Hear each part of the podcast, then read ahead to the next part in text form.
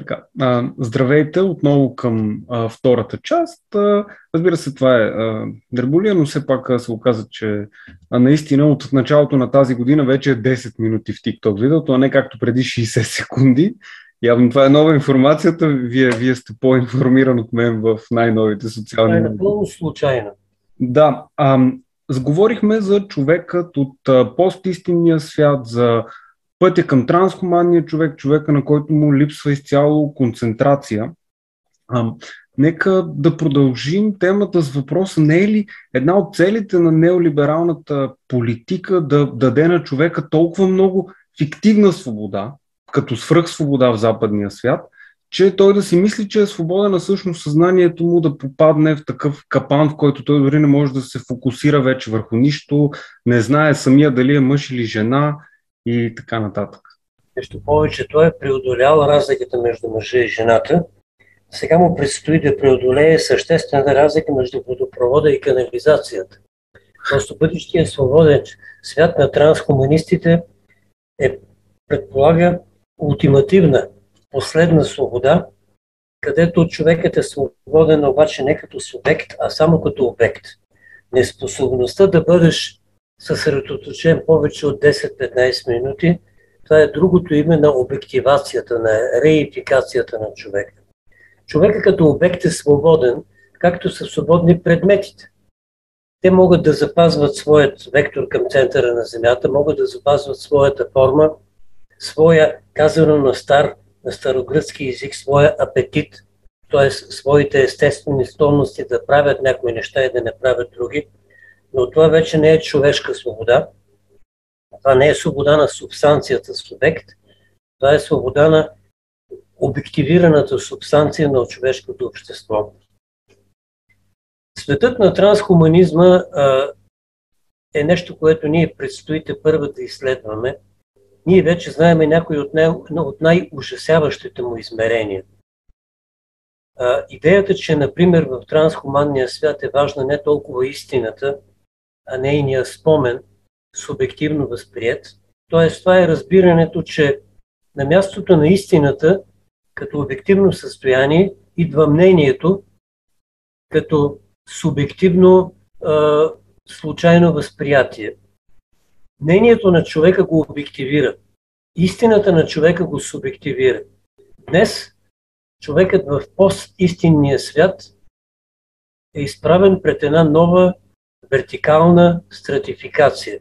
Тоест в очертанията на това вълнуващо ново, което би трябвало да ни очаква в утрешния ден след следващия завой на историята, хората, които се интересуват от тази материя, виждат стари и добре забравени неща.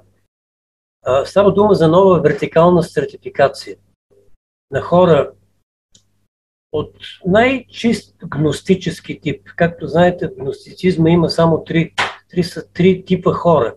Едните са духовни, другите са психически, а третите са физически. Третата група е най-голямата, това са хора биомаса. Ще се спаси само първата група и до някъде втората, ако първата група помогне. Това е класически агностицизъм, но ние корените на същото можем да видим и в Платон. Само, че в, в чест на Платон трябва да го защитим. Според Платон, нека да напомня просто. Обществото се ръководи от жреци и философи, които разполагат, които са длъжни да разполагат с цялата обективна истина, истина за света и за живота си. А, истината при тях е гарантирана от техния изключително висок обществен морал. Тоест, тук не може директно да се използва платно за оправдаване на предстоящия трансхуманизъм. На втората група, на стражниците, истината им трябва само доколкото те трябва да изпълняват своите преки задължения. Истината при тях има чисто не антропологически, а инструментален характер. Стражника трябва да прави разлика безпогрешно между свой и чужд, между враг и приятел. От тази гледна точка истината му трябва, но тя може да му се подаде. А на трето равнище са занаячиите, които всъщност нямат нужда от истината. На тях спокойно може да се предложи пост-истина или разсъждение за истината без самата истина. Това е първата, първа, първия случай в историята на човешката мисъл в нашата част на света, когато някой философ, в случая това е гениалният Платон, обвързва съдбата на истината с съдбата на носителя на истината. Дали носителя на истината ще бъде за наячия, стражник или жрец, това е важно според Платон и ние сме съгласни с него. На второ място можем да си спомним Макиявели, според когото за доброто на управляваните, управляващите не трябва да им казват обективната истина. Тоест политическата аркана, политическата загадка трябва да остава достояние само на управниците, а средният човек няма нужда от тази истина.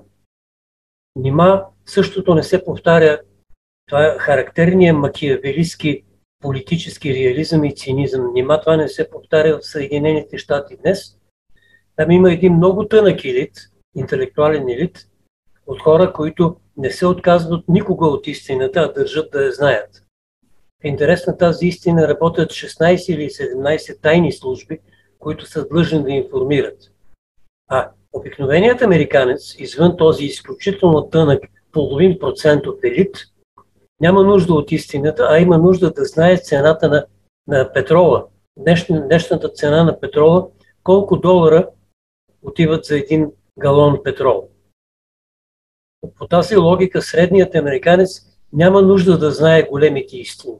Той трябва да живее с истините от днеска до след малко, само за елементарна житейска ориентация.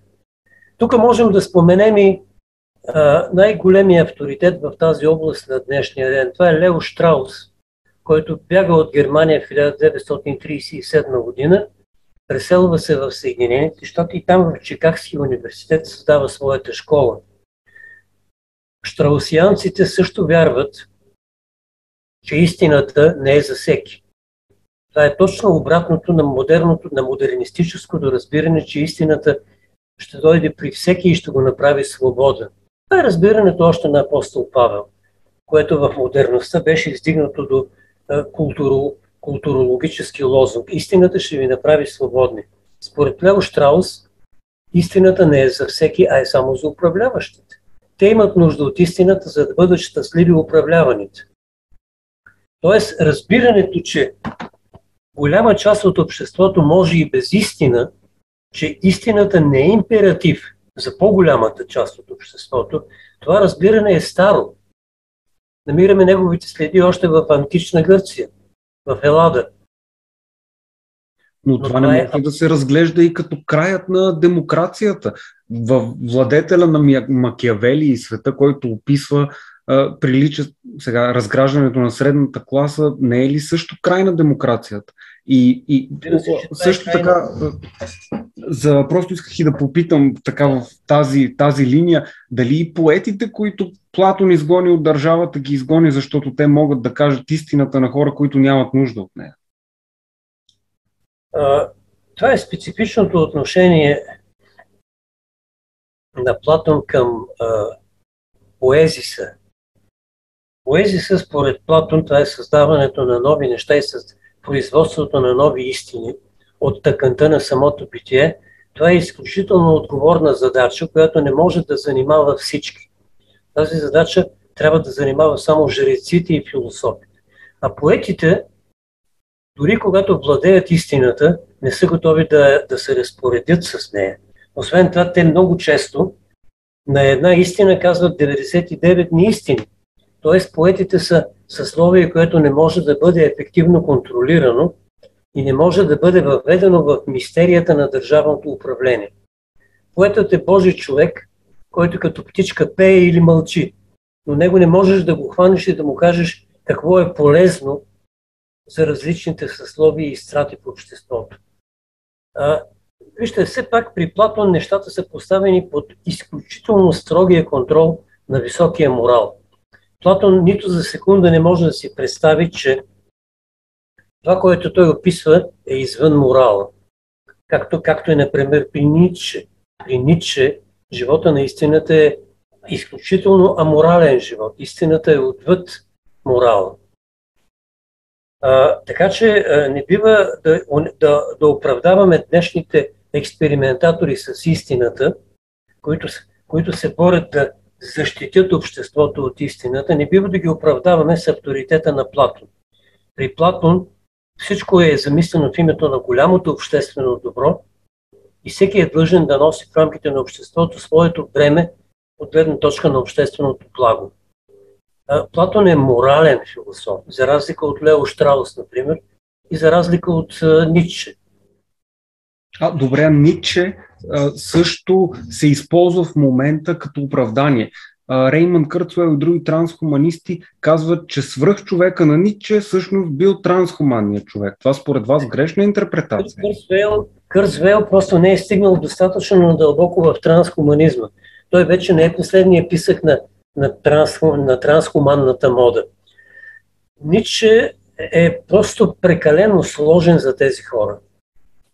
Зад видимия аморализъм на Ницше има трагично, трагично блъскане на главата в името на някакъв нов морал, който ще освети всички и ще, ще излекува всички неправди.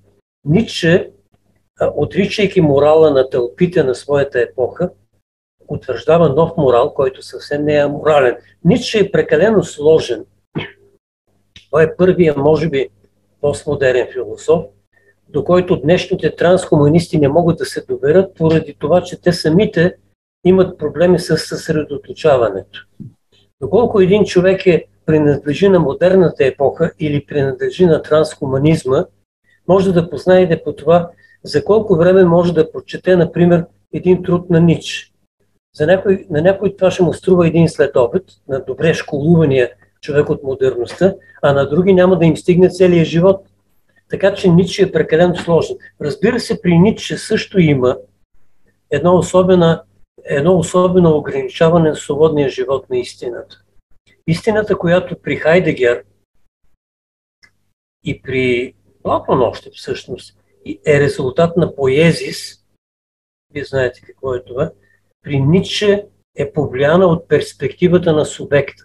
Това е характерният ничеански перспективизъм – Става дума за способността на истината да се огъне пред премето на, на властта. Ниче се, се рови дълбоко и по трагичен начин, според мен, в диалектиката на истина и власт. И за него този въпрос не е окончателно решен. Нима не е вярно, че истината понякога може на пръв поглед да отстъпи под бремето на властта. А, идеята, че истината никога не може да бъде последно средство, а винаги трябва да бъде окончателна цел. Много трудно може да се удържи при Ницше, тъй като той вече знае, че истината понякога може да бъде огъната под времето на властта. Това са проблеми обаче са от трагично естество. Това е ехото на късния модернизъм и началото на ранния постмодернизъм. Повтарям, Ницше е прекалено сложен за днешните позитивисти в окончателната фаза на своето развитие, тъй като трансхуманизма – не е нищо друго, освен тържествуващ, самозаправил се позитивизъм, либерал-позитивизъм. Там всъщност я няма благословената сложност и трагичното, трагичната многоаспектност на истината при Хайдегер, при Платон, при Спиноза, при Декарт, дори при това Декарт се смята за един сравнително понятен и прозрачен философ, за разлика от Хайдегер, например. Настъпващия трансхуманизъм това е мечтата на управляващите англосаксонския свят позитивисти за ново човечество, което ще бъде управлявано по нов по-лесен начин. За мен трансхуманизма няма истинско бъдеще. Той ще остави е, вкус и цвят, но няма да остави голямо наследство. Това е същия този позитивизъм, който през 19 век се опита да отрече философията и религията, за да освободи място за себе си. Нима сега не се опитва да направи същото. Да отмени човешката култура и да я замести с постистинност. Но тези неща са по-сложни, отколкото изглеждат. Така че не очаквам победа на трансхуманизма. Очаквам много дълбоки исторически противоречия, които вече се разгръщат пред нас в тъканта на англосаксонския свят, който е на път да престане да бъде глобален хегемон. Това е всъщност основанията на трагедията на англосаксонската култура. англосаксонската култура от близо от един век не се съмнява, че това е културата. Че това е културата с главна буква и с пълен член. Че това е а, хегемонната култура. Това вече не е така и те ще трябва да свикнат. Друг е въпросът, че трансхуманизма е сам по себе си може да бъде много интересен, както всеки позитивизъм може да бъде интересен със своя вкус към деликатните подробности, към частностите, към технологическите усъвършенствания. Но това е съвсем друг въпрос. Да, въпросът е кой има силата и кой за какви цели го използва. А, споменахме а, сега Хайдегер в първата част на разговора също Дугин. Той гради една своя политическа теория на базата на Дазайн на Хайдегер, което е а, доста странно. И за хегемона говорихме, той е доста така контрахегемонистично настроен и се бори за мултиполярен свят. Но той е, разбира се, жестоко критикуван от Запада и демонизиран, тъй като, може би, неговата критика към Запада е доста силна и достоверна. Дали а, Дугин, политическата му теория върху Хайдегер може действително да, да бъде нещо повече от много изящна абстракция? Вие се отнасяте съвсем благосклонно към Дугин. Неговата политическа, неговата концепция за четвъртата теория, а, според мене, при това подчертавам, аз съм човек, който дълбоко уважава Дугин и почти през целия си живот съм се влиял и учил от него. Неговата хайдегерианска теория обаче, основавайки се върху Дазайна, е по-скоро широко, отколкото дълбока.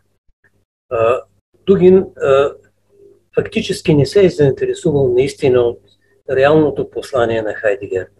Дугин е гениален компилатор, боговдъхновен пророк. Той умее да вижда много надалече, но пророческото заболяване е понякога да не виждаш пред себе си какво имаш. Хайдегер е прекалено сложен, за да бъде използван така еднозначно. при това Хайдегер тъй като, вижте, той продължава да бъде четен и някои негови съчинения продължават да бъдат все още неизвестни. неизвестни. Те, не са, те са известни и публикувани, но още не са обладяли интелектуално и философски. В този смисъл Хайдегер е нещо като наш съвременник. Той вече отдавна е в по-добрия свят, но той продължава да живее със своите все още неразбрани трудове, със своите неясни ръкописи, със своите черни тетрадки – които са направо мистични. А, според мен Дугин не е успял да улови дълбочината на Хайдегеровата мисъл. Но Дугин, разбира се, има множество други заслуги, за които ние можем да, да му бъдем само благодарни. Да. Искам да ви попитам и един така личен въпрос или по-скоро да дадете съвет на хората, които искат да мислят критично и самостоятелно, кои са най-добрите варианти да развиеш така самосиндикално мислене и да можеш да не си повлиян от медийната пропаганда? Всички са повлияни от медийната пропаганда. Това е, това е света, в който живеем, това е въздуха, който дишаме. Въпросът е човек да не, да не губи силата да се съпротивява. Вечната съпротива. Това е 24-часовата съпротива на интелекта, срещу опитите отвънка, срещу опитите на вятъра да загаси свеща на интелекта на човек. Човешкият интелект е свещичка. Тя лесно може да бъде загасена. Важното е да пазиме това пламъче. Разбира се, аз не съм готов да давам всеобщи съвети, но аз се опитвам да се оправям, четейки непрекъснато. Аз имам програма за четене и за мислене и за писане, така че в моя малък свят – в света на моето бюро, на моята библиотека, аз успявам да бъда суверенен, четейки отново всичко от Платон до Хегел, разбира се и по-малки автори. И разбира се, тук става дума за решително развитие на критичните способности. Става дума за загубеното в наше време критично мислене. Единственото спасение на човека е неговата свобода а свободата се достига само и единствено чрез критично мислене. Човек е длъжен понякога да не вярва на очите си и на ушите си в интерес на своята интелектуална критика на света. критичното мислене, развитието на критичното мислене и с четене, и с мислене, и с живеене е основата на човешката свобода, на интелектуалната свобода на човек.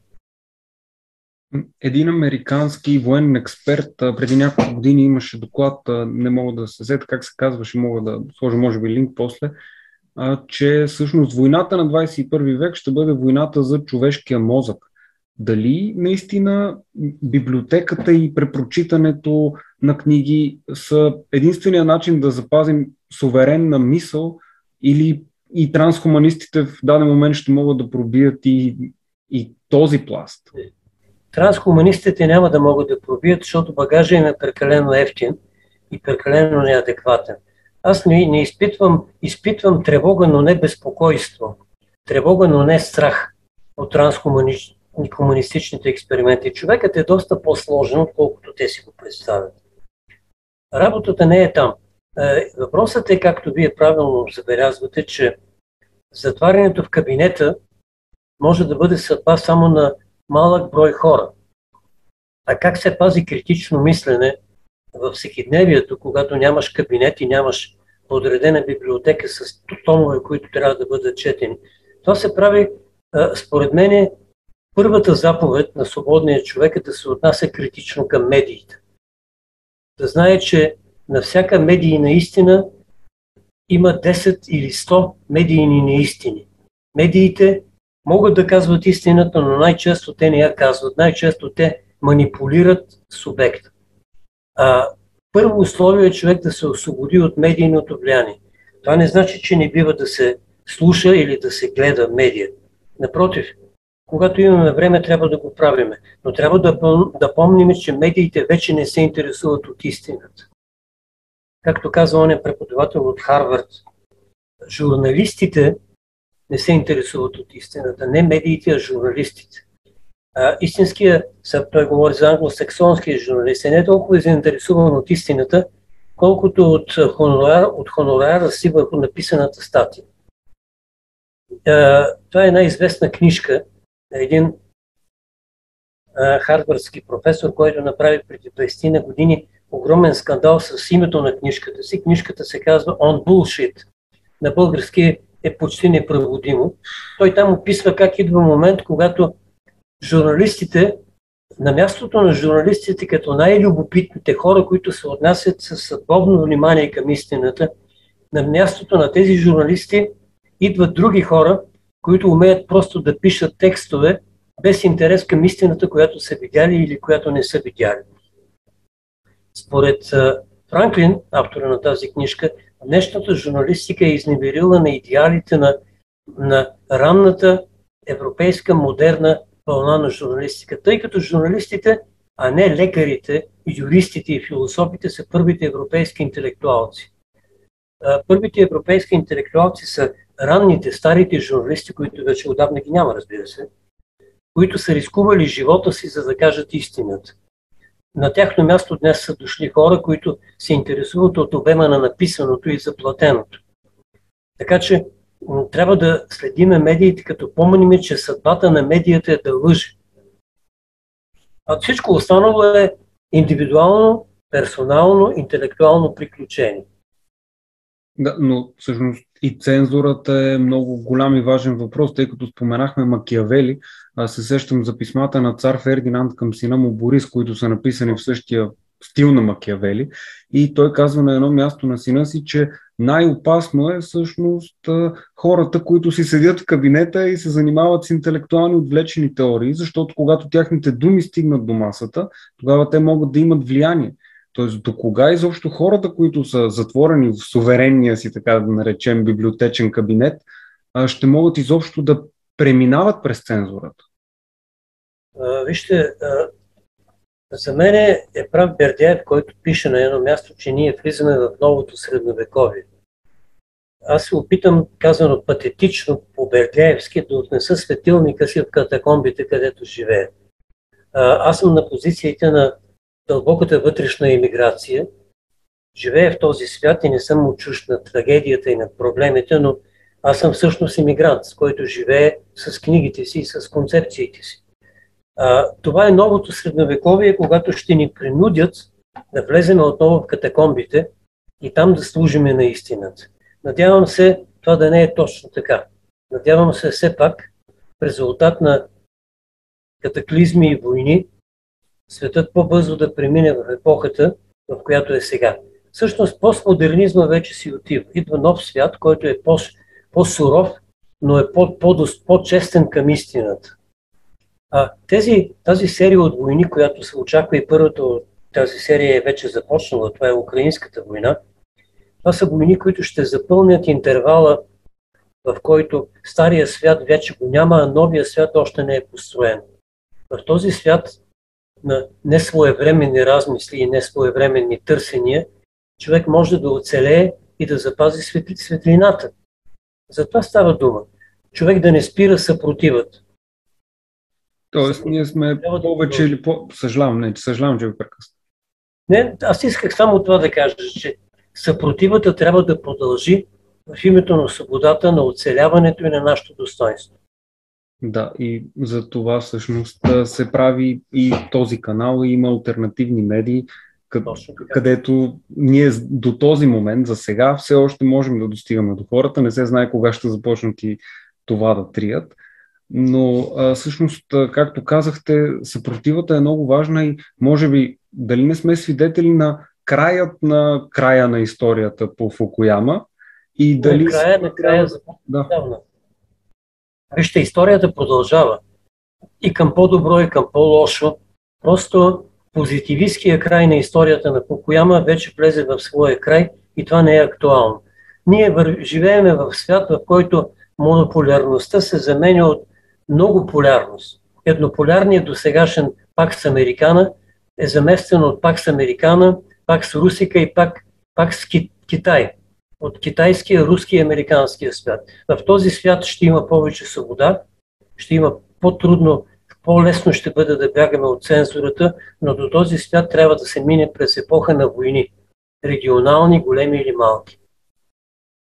А, според мен, свободата трябва да се очаква и да не се жалят усилия за нейното привличане.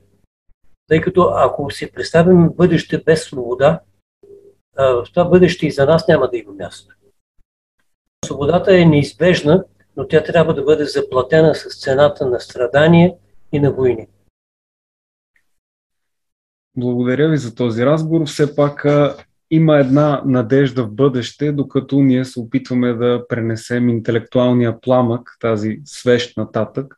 Точно така. И хората да палят свещите един от друг и да ги разпространяват нататък и в един момент след краха, който предстои, да възродим отново а, така културата. Да светло отново. Да. да. Човечеството да се научи да уважава истината. Защото с нея е много трудно да се живее, а без нея е невъзможно да се живее. Да. Благодаря ви за този разговор. И се надявам отново да проведем такъв.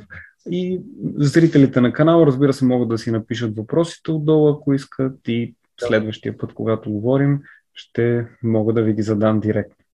Добре. Благодаря и лек ден. Хубав ден.